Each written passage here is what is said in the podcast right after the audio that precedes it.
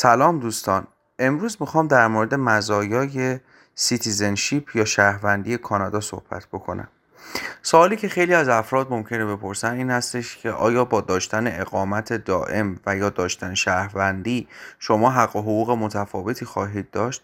نکته رو که باید به شما بگم، تفاوت عمده‌ای که بین اقامت دائم و شهروندی وجود داره حق رأی و پوزیشن ها یا پست های دولتی و یا سیاسی هستش. افرادی که اقامت دائم دارن حق رأی در کانادا ندارن و افرادی که اقامت دائم دارن نمیتونن برای کارهای دولتی مربوط به پارلمان، مجلس، سیاستهای کلان رو داشته باشن. ولی در بقیه موارد با کسانی که شهروند هستن هیچ تفاوتی ندارن. یکی دیگه از عمده مزایای شهروندی به نسبت اقامت دائم این هستش که افراد بعد از اخذ شهروندی میتونن پاسپورت کشور کانادا رو داشته باشن و شما با در دست داشتن پاسپورت کشور کانادا میتونید به بیش از 150 کشور دنیا بدون اخذ ویزا مسافرت بکنید و همینطور میتونید از مزایای اعتباری پاسپورت کانادایی برای پیدا کردن مشاغل توی کشورهای دیگه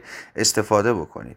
برای مثال افرادی که مهندسی نفت خونده باشن، این فقط البته یک مثال هستش، افرادی که مهندسی نفت خونده باشن و پاسپورت کانادایی داشته باشن میتونن موقعیت‌های شغلی خیلی بهتری رو در کشورهای عربی حوزه خلیج فارس با حقوق‌های بسیار بالا به دست بیارن. این یکی دیگه از مزایای داشتن شهروندی کانادا هستش.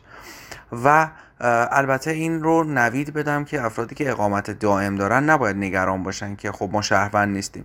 در واقع راه رسیدن به شهروندی اقامت دائم داشتن.